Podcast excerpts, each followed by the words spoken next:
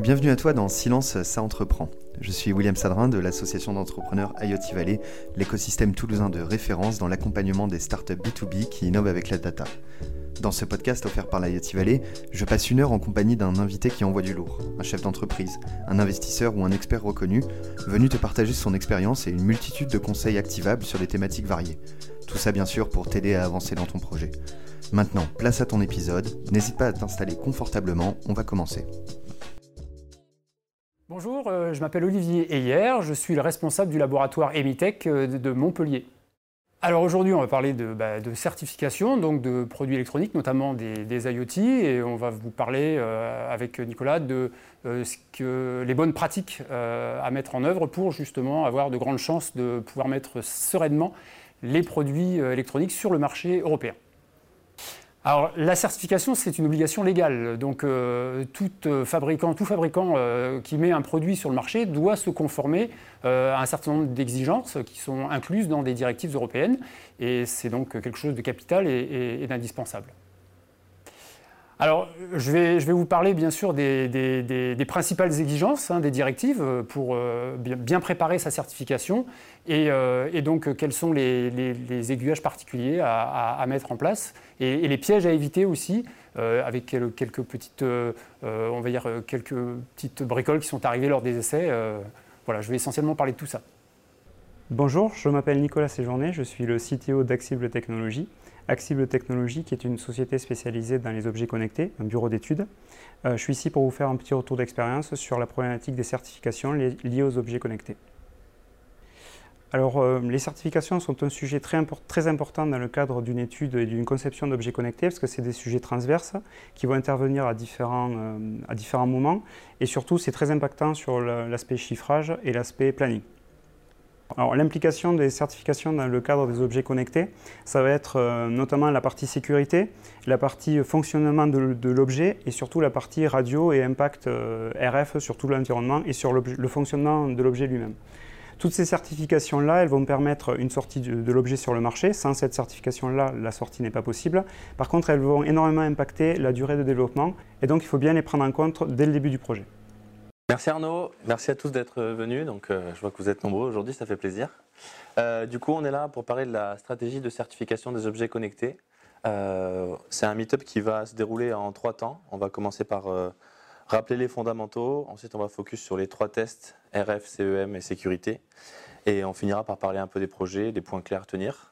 Donc aujourd'hui, on a la chance d'avoir Olivier hier ici présent donc, euh, qui euh, est responsable du laboratoire Emitech depuis 1998 euh, à Emitech Montpellier et qui est spécialiste dans la CEM et la radio et la sécurité.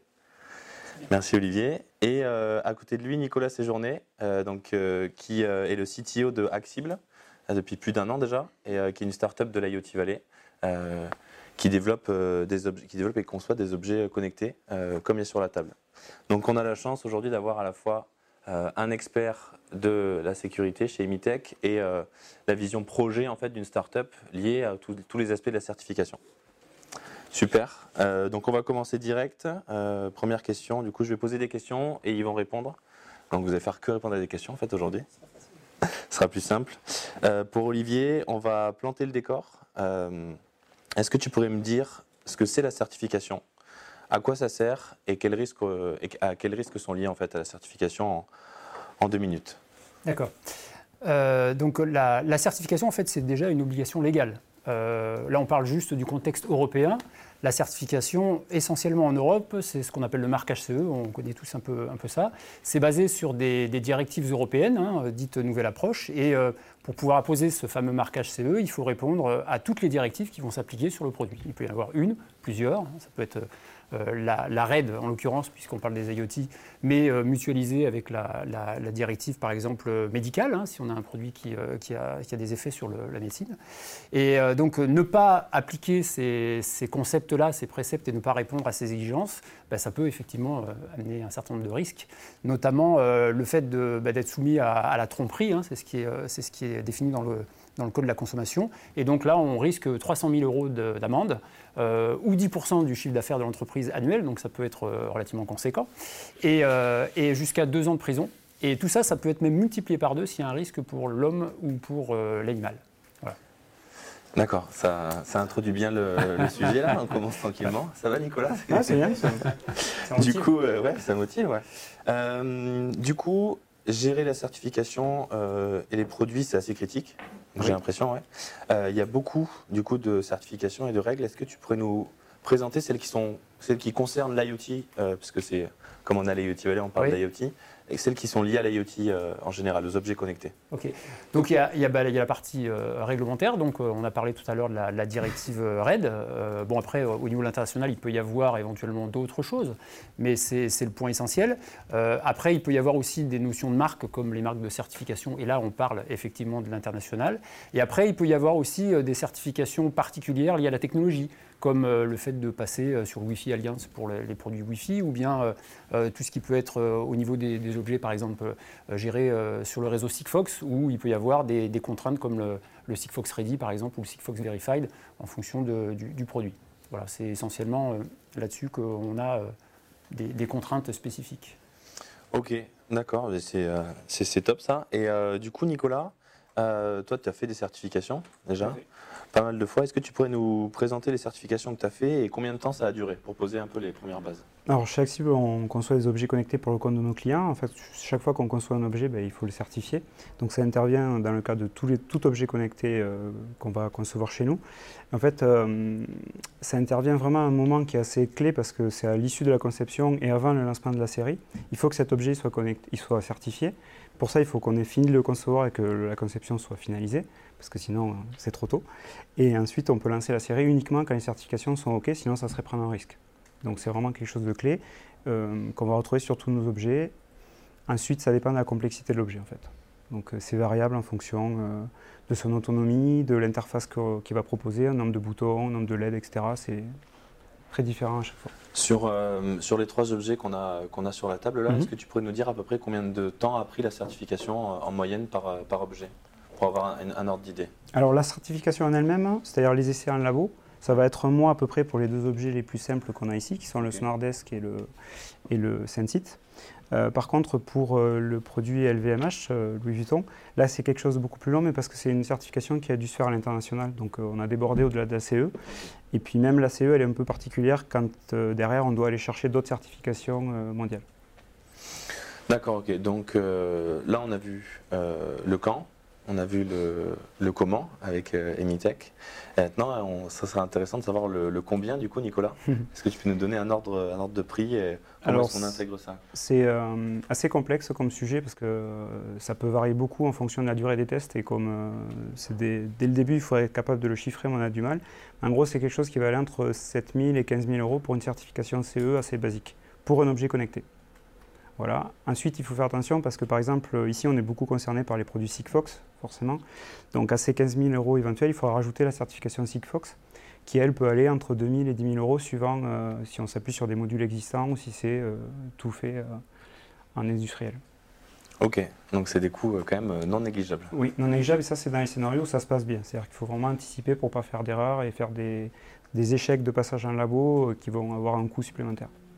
Ok, super. On, va continuer du coup avec, euh, Olivier euh, pour parler du coup de pourquoi est-ce qu'un labo doit faire des, euh, mesures des radiofréquences Ça c'est quand même une grande question. Et pourquoi est-ce qu'on fait ça? Et qu'est-ce qu'on mesure? Et est-ce qu'il y a des limites? Ok, donc tout à l'heure, je n'ai pas parlé donc des trois points essentiels, enfin tu, les as évoqués. Donc la, partie radio, qui est l'une des premières exigences de la directive RED, qui s'applique aux, produits radio, notamment les IoT. Donc la, partie RF, euh, elle consiste en fait à, vérifier qu'on va bien utiliser le spectre radiofréquence efficacement.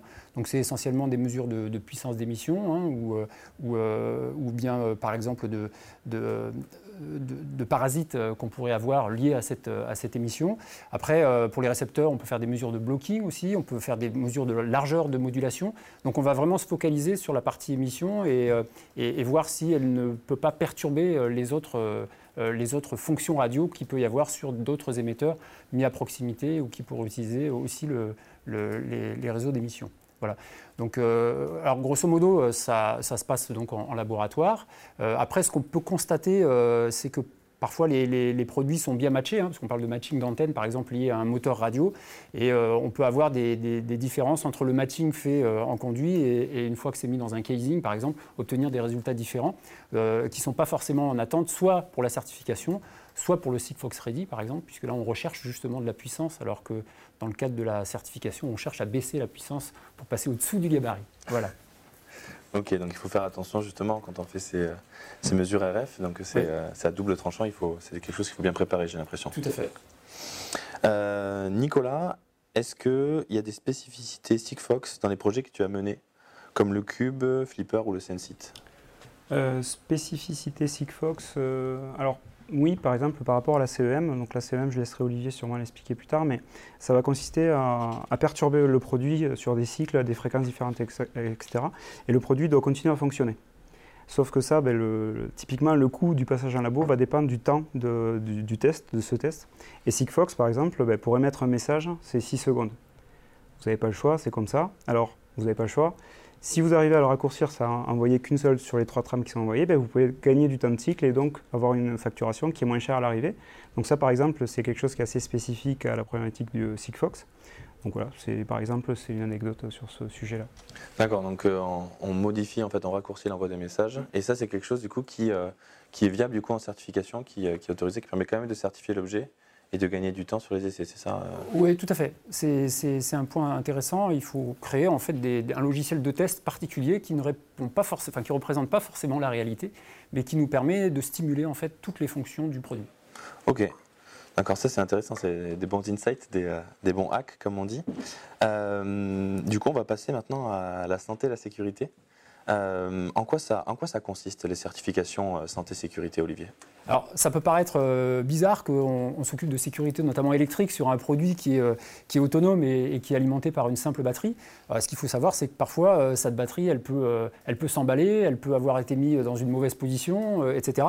Donc, en fait, les principes de la sécurité et de la santé, d'abord pour la sécurité, c'est de, de s'assurer que l'utilisateur va pouvoir bah, utiliser son produit sans se brûler, sans, sans, que ça lui explose à la figure ou autre. D'ailleurs, une fois, on a eu un problème, alors là, c'était en CEM, mais c'est pour typiquement la sécurité où on a, on a branché un système avec une batterie à l'intérieur, il n'y avait pas vraiment de régulation. La batterie a continué à se charger, à se charger, et puis après, bah, elle a fini par exploser dans la chambre, dans la chambre anéchoïde, donc c'est un, site fermé. Et puis après, on avait, bah, on avait de, la, batterie un peu partout dans le, dans le labo, donc c'était pas, pas top. Mais euh, ça, représente bien ce qui peut se passer lors des, essais de sécurité électrique, et surtout quand on ne fait pas les choses euh, qui vont bien. Après, pour la santé, c'est essentiellement lié à l'exposition humaine, parce que vous savez que les champs électromagnétiques peuvent avoir un impact sur la santé de l'homme, hein, de, la personne ou des, ou des, animaux. Et donc on a besoin de s'assurer que le, champ n'est pas trop élevé pour la personne qui va porter par exemple le produit sur lui. Ça nécessite de faire des essais de SAR ou, d'exposition à une certaine distance. Voilà. Ok, Génial. Euh, Nicolas, on en parlait avant le, avant le meet-up. Il me semble que tu as une anecdote. Euh, niveau sécurité, c'est vrai que pour nous, c'est presque le plus facile parce que là, pour le coup, euh, tout se fait en laboratoire. Et... Par contre, en entrant, il faut leur fournir tous les documents qui vont sur ce qui compose le produit, donc le casing, la partie électronique, etc. Et juste quelque chose à quoi il faut faire attention très tôt, c'est que si on utilise des produits entre guillemets exotiques, c'est-à-dire si on va trouver, j'ai rien contre Alibaba, mais si on va trouver des, des casings sur étagère sur Alibaba, c'est bien, mais derrière, il faut être capable de fournir à Emitech ou laboratoire la documentation qui va bien, la matière, etc. Si on ne l'a pas en entrant, ben, on sera bloqué pour la safety et voilà, il faut, faut, y penser avant. Quoi. On va passer du coup maintenant à la, CEM, comme la compatibilité électromagnétique. Euh, c'est quand même un mot qui est hyper barbare. Euh, Olivier, est-ce que tu pourrais nous résumer ça euh, assez simplement pour les, les néophytes du sujet? Alors simplement, ça. non, c'est assez simple. En fait, le, principe de la CEM, c'est éviter que les équipements puissent se perturber mutuellement. Donc il y a vraiment deux aspects. C'est est-ce que mon produit génère pas de perturbations qui vont gêner euh, les autres équipements alentours, euh, voire les radios euh, qui, peuvent, qui peuvent être utilisées, et est-ce qu'il va avoir aussi un certain niveau d'immunité suffisant pour pouvoir fonctionner dans un environnement perturbé? Euh, je prends le cas qu'on a eu il n'y a, pas très longtemps. On a été euh, sollicité par une société qui faisait des équipements de balnéothérapie. Euh, ils avaient donc une piscine bouillonnante. Et puis, bah, ils l'avaient mis dans un endroit qui était particulièrement perturbé. Eh bien, il y avait des, problèmes de vannes qui se mettaient en marche, etc. Puis la piscine a débordé, elle a foutu de l'eau partout. Donc, typiquement, ça, c'est vraiment un cas de CEM spécifique. on entend souvent parler aussi du, de l'airbag qui éclate tout seul dans la voiture, etc. Et plus spécifiquement pour les IoT, par exemple, imaginons un produit qui prend une mesure et qui l'envoie sur un réseau type Sigfox ou autre, eh bien s'il prend une mesure mais qui est erronée parce qu'il y a un perturbateur à proximité, bah, ils vont envoyer une information complètement erronée vers le, vers le réseau. Voilà. Donc ça, c'est la CEM. Donc la CEM, ok, d'accord. C'est vérifié que... Ok. Euh, est-ce qu'on peut pré-certifier un produit euh, CEM et pourquoi est-ce qu'il faudrait le faire? Je pose la question du coup à, à, Olivier. Alors, l'avantage de la, de la pré-certification, c'est d'éviter les mauvaises surprises quand on fait une qualification. Hein. donc, euh, ça, ça, peut être utile. C'est un choix, un choix, on va dire, financier et technologique à hein, l'avance. donc, on n'est pas obligé de le faire, bien sûr, parce que ce qui compte, c'est d'avoir le marquage CE, mais ça peut être intéressant, effectivement, de faire une pré-certification avant. Pour, euh, du coup, Surtout euh, que, toujours pareil, la pré-certification, elle n'est pas obligée de se faire un labo. Hein. Elle peut se faire en extérieur, euh, chez, dans la société. Et ça va permettre aussi, toujours pareil, d'optimiser le passage. Déjà, de vérifier que c'est faisable. Parce que le problème des objets dans l'IoT, c'est qu'il y a peu d'IHM. C'est-à-dire que souvent, on a des produits qui n'ont pas de bouton, qui n'ont pas de LED. Ça arrive. Et là, quand le but, c'est de voir si l'objet continue à fonctionner, s'il n'y a, pas de, a pas de retour d'information, c'est très compliqué. Donc, c'est bien de s'en soucier avant de voir s'il n'y a pas moyen de faire une modification spécifique pour passer la CEM. Mais là, il faut faire valider avec le labo que c'est OK. Quoi. En général, ça allait, mais il faut le faire en amont. D'accord, ok. Très intéressant ça, du coup, prendre contact avec le labo en amont et pour euh, anticiper du coup euh, toute la certification. J'ai entendu parler qu'on pouvait faire de l'auto-certification, toujours Olivier. Est-ce que tu peux nous expliquer ce que c'est l'auto-certification? Alors, l'autocertification, c'est un mot euh, un peu. Bah, je parlais de mots barbares tout à l'heure. Euh, en fait, ça, dans, les processus, je parlais des directives tout à l'heure, il existe des procédures de, suivi de production. C'est-à-dire qu'en fait, toute la responsabilité est pour le fabricant. C'est lui-même qui décide de faire les essais où il le veut, où il le souhaite. L'objectif, une, une autocertification, en fait, c'est le fait de ne pas avoir besoin de passer par un organisme tiers, qu'on appelle organisme notifié, pour faire valider ses produits. Alors, dans le cadre, par exemple, des, IoT, euh, il y, a un choix euh, qui, est souvent stratégique à l'avance. Soit on achète euh, un module, par exemple, qu'on va mettre dans son produit qui n'est pas à la base connecté et qui va le devenir, et, soit on utilise donc les résultats d'essai de ce module-là, mais à ce moment-là, on ne fait pas l'essai sur la globalité du produit et on doit passer par un organisme notifié. Soit on refait tous les essais radio de ce produit-là une fois le module intégré, et à ce moment-là, on n'a plus besoin de passer par l'organisme notifié et on peut faire de l'autocertification. Mais ces deux cas-là sont stratégiques. Il faut voir si financièrement c'est intéressant, si au niveau du timing aussi c'est intéressant, parce que passer par un organisme notifié, ça prend plus de temps. Du coup, Nicolas, par rapport à l'autocertification, j'imagine qu'il y a des pièges. Toi, tu l'as déjà fait Vous avez déjà envisagé ce cas-là? Alors, envisager, oui. Fait, non, ou pas totalement. Parce qu'en fait, c'est quelque chose qui peut être fait partiellement. C'est-à-dire, sur certains sujets, on peut faire les tests nous-mêmes et, se dire, on a les rapports, c'est bon. Et après, sur d'autres, les déléguer au labo. Euh, c'est possible, c'est juste, euh, voilà, il faut avoir des compétences en interne. C'est pas forcément un gain de temps à l'arrivée. Et puis c'est une prise de risque après. Donc euh, nous, comme on travaille beaucoup pour le compte de clients, c'est quelque chose qu'on ne va pas faire pour les clients. On ne va pas prendre un risque, faire prendre un risque aux clients. Euh. par contre, pour nos produits, oui, c'est quelque chose qu'on peut faire. Ok, donc toute une question d'avoir une expertise en interne ou non, et la prise de risque liée du coup à l'autocertification qui est non négligeable lié au risque dont tu parlais en tout début de, cette interview de, l'amende et euh, quelques années de prison. Euh, et je sais qu'il y a aussi du coup des étiquettes CE euh, à poser sur les produits. Donc là, c'est une question pour, pour vous deux. à quoi ça sert? Alors, bah, les étiquettes, d'abord, c'est la preuve que le produit a bien euh, répondu à toutes les exigences qu'on a évoquées au départ. Hein. donc, je rappelle sur toutes les, directives qui sont euh, potentiellement applicables. Euh, donc, c'est une étiquette qui devra subir d'ailleurs des essais de, durabilité, etc. voilà pour ce qui est de l'étiquette. Après, c'est vraiment le, le B à bas et, et, même on a certains certains fabricants qui oublient de mettre cette étiquette, c'est-à-dire qu'ils font vraiment tout ce qu'il faut et ils se font piéger parce qu'ils se font coincer en douane, par exemple, si c'est une importation ou, bien par la, par la directe quand il fait euh, régulièrement des contrôles. Voilà. Donc cette étiquette, après, euh, peut-être que... La problématique du marquage global, elle n'intervient pas qu'au niveau de l'étiquette déjà. Il faut savoir qu'au niveau de la notice, on va aussi avoir des problématiques. Euh, et ce qui est, par, par exemple, intéressant, c'est qu'on peut inclure ce logo CE dans la plasturgie ça fait économiser au niveau de l'étiquette et puis c'est plus simple au niveau process. Alors, on a de la chance avec la CE parce qu'il n'y a pas d'ID de certification, donc c'est quelque chose, on intègre l'OCE, on est, on, est, on est tranquille. Par contre, pour d'autres certifications, il y a un ID qu'on obtient que quand on a la certification, donc voilà, c'est compliqué de l'intégrer à la plasturgie, mais c'est quelque chose qui peut faire gagner en temps de production et en coût. Ok. Super, ben merci, merci à vous deux. on va conclure ce meet-up. Je vous propose de, de nous donner chacun à votre tour, Nicolas, je t'invite à commencer, trois points euh, sur lesquels vous voudriez insister pour les personnes qui donc, du coup, sont présentes dans la salle et, regardent euh, ce meet-up sur la plateforme euh, Les trois points clés à retenir sur la stratégie de certification d'un objet connecté Alors j'en ai parlé plusieurs fois, mais déjà anticiper, anticiper au maximum le passage en labo. Déjà réserver les labos parce qu'ils ne sont pas forcément disponibles, donc c'est bien de réserver une date à l'avance dès que vous avez une visibilité sur votre planning de, production, de conception. Ensuite, c'est anticiper, faire des pré-certifs ou en interne ou en externe pour, euh, pour, faire en sorte que ça se passe bien et que le, le, temps de passage en labo soit à peu près euh, conforme à ce qui était prévu et coté par le laboratoire de manière à ne pas avoir d'explosion de budget. Euh, le deuxième point, c'est l'aspect marquage, justement, ce que, ce que je disais juste avant.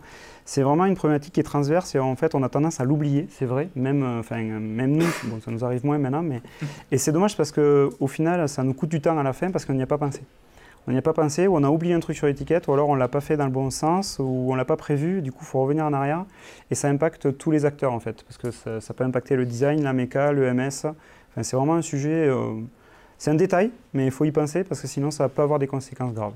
Et le dernier point, c'est l'optimisation des coûts. Voilà, vraiment s'il y a moyen de, de, penser tout le produit pour que la certification soit plus rapide, parce que le sujet qu'on n'a pas abordé, c'est que les softs de certification, c'est des softs qui peuvent être faits spécifiquement pour la certification. Donc il y a manière d'optimiser euh, le, temps, euh, le temps de déroulement de ce test pour qu'il soit le plus rapide possible et donc moins cher à l'arrivée. Merci Nicolas. Olivier, les trois points clés que tu voudrais que tout le monde retienne Alors, bon, il y en aurait plus que trois, mais on n'a réservé que trois.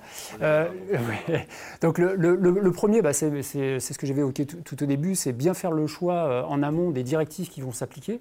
Hein, parce que l'aspect réglementaire est, important, donc on peut euh, se faire piéger en oubliant quelque chose. Donc euh, bien penser à, ce point-là euh, bien en amont, le plus en amont possible.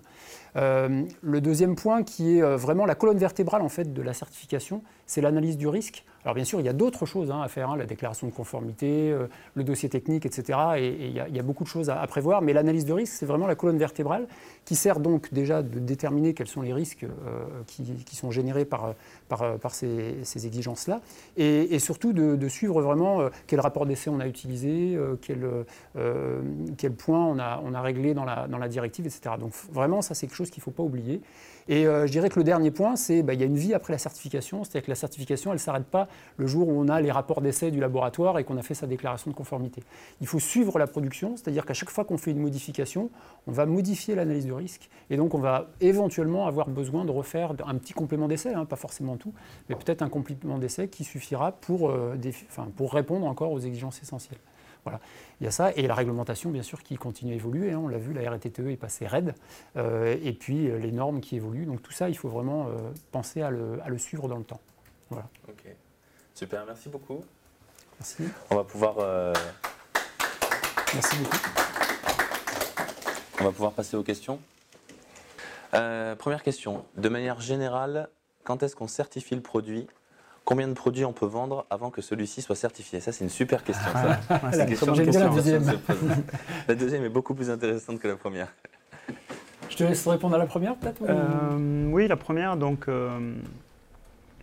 euh, euh, quand est-ce qu'on certifie le produit? Donc, comme je disais tout à l'heure, il faut qu'il soit conçu ce produit, c'est-à-dire qu'il faut qu'il soit figé au niveau embarqué, software embarqué, au niveau hardware et au niveau mécanique.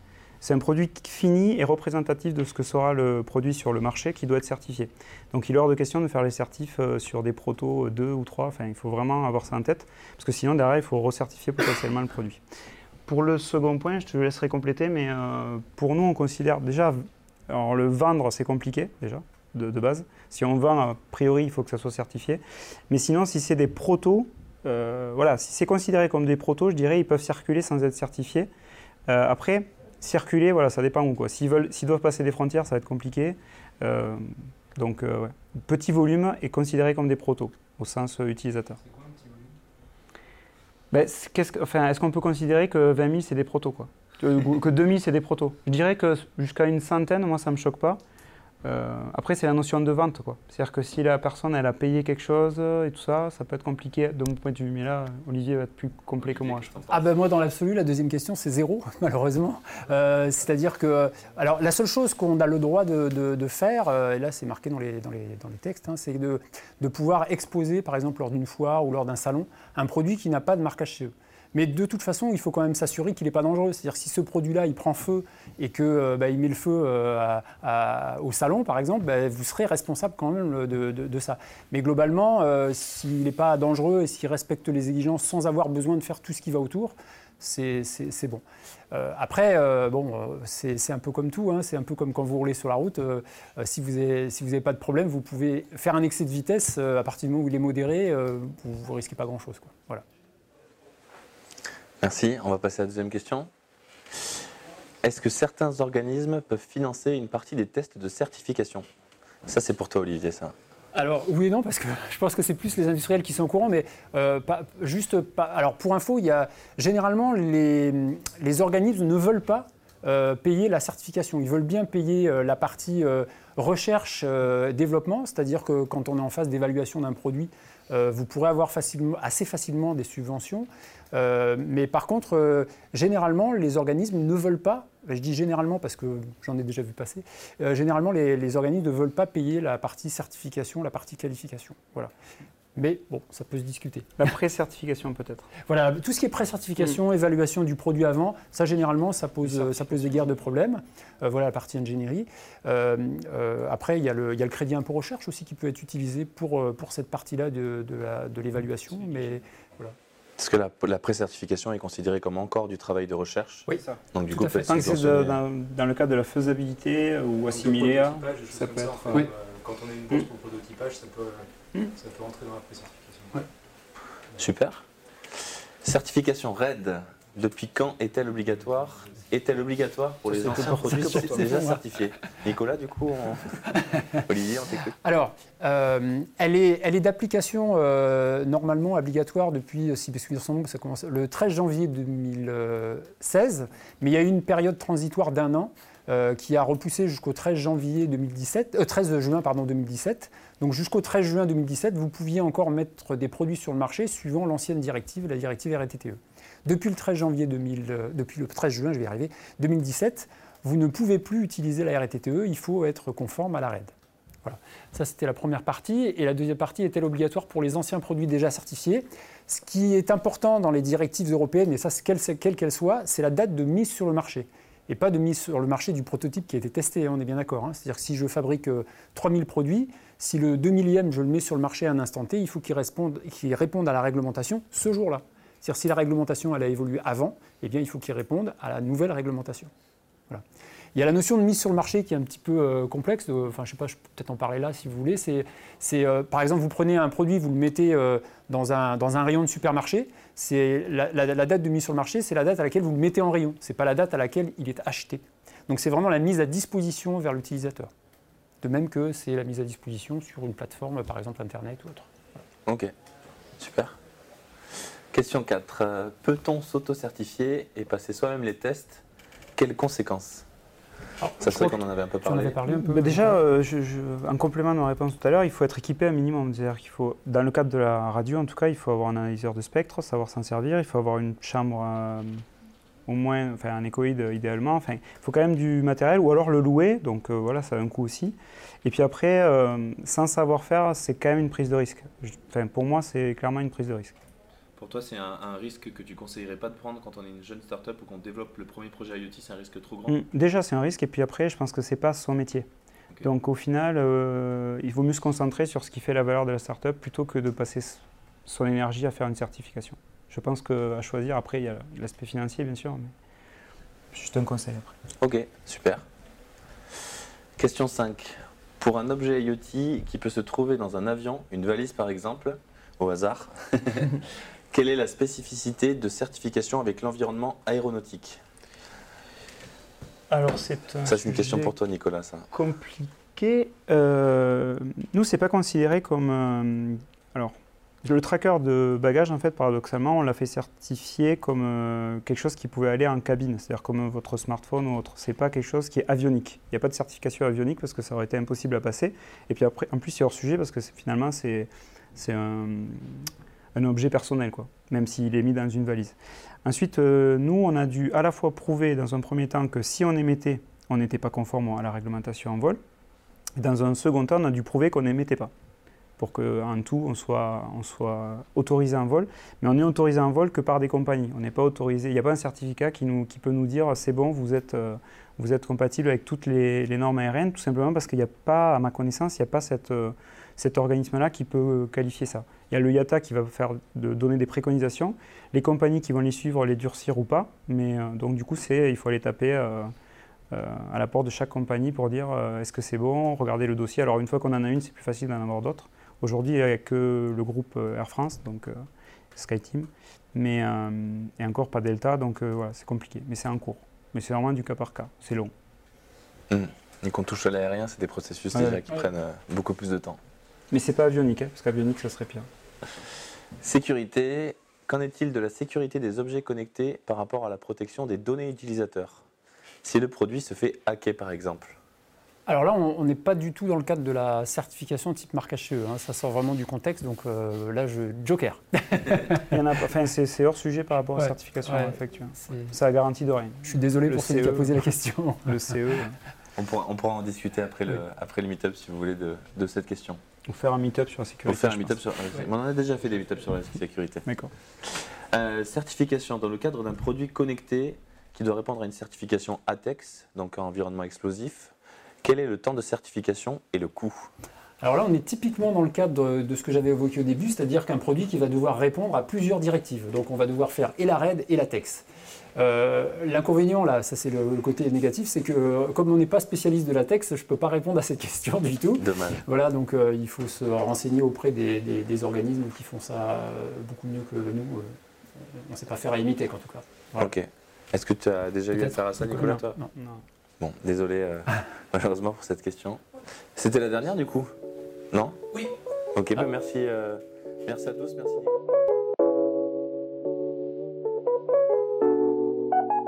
C'est maintenant la fin de cet épisode. N'hésite pas à t'abonner au podcast sur ta plateforme préférée pour être tenu au courant de la sortie du prochain. Je te dis à très bientôt et on se retrouve rapidement avec un nouvel invité.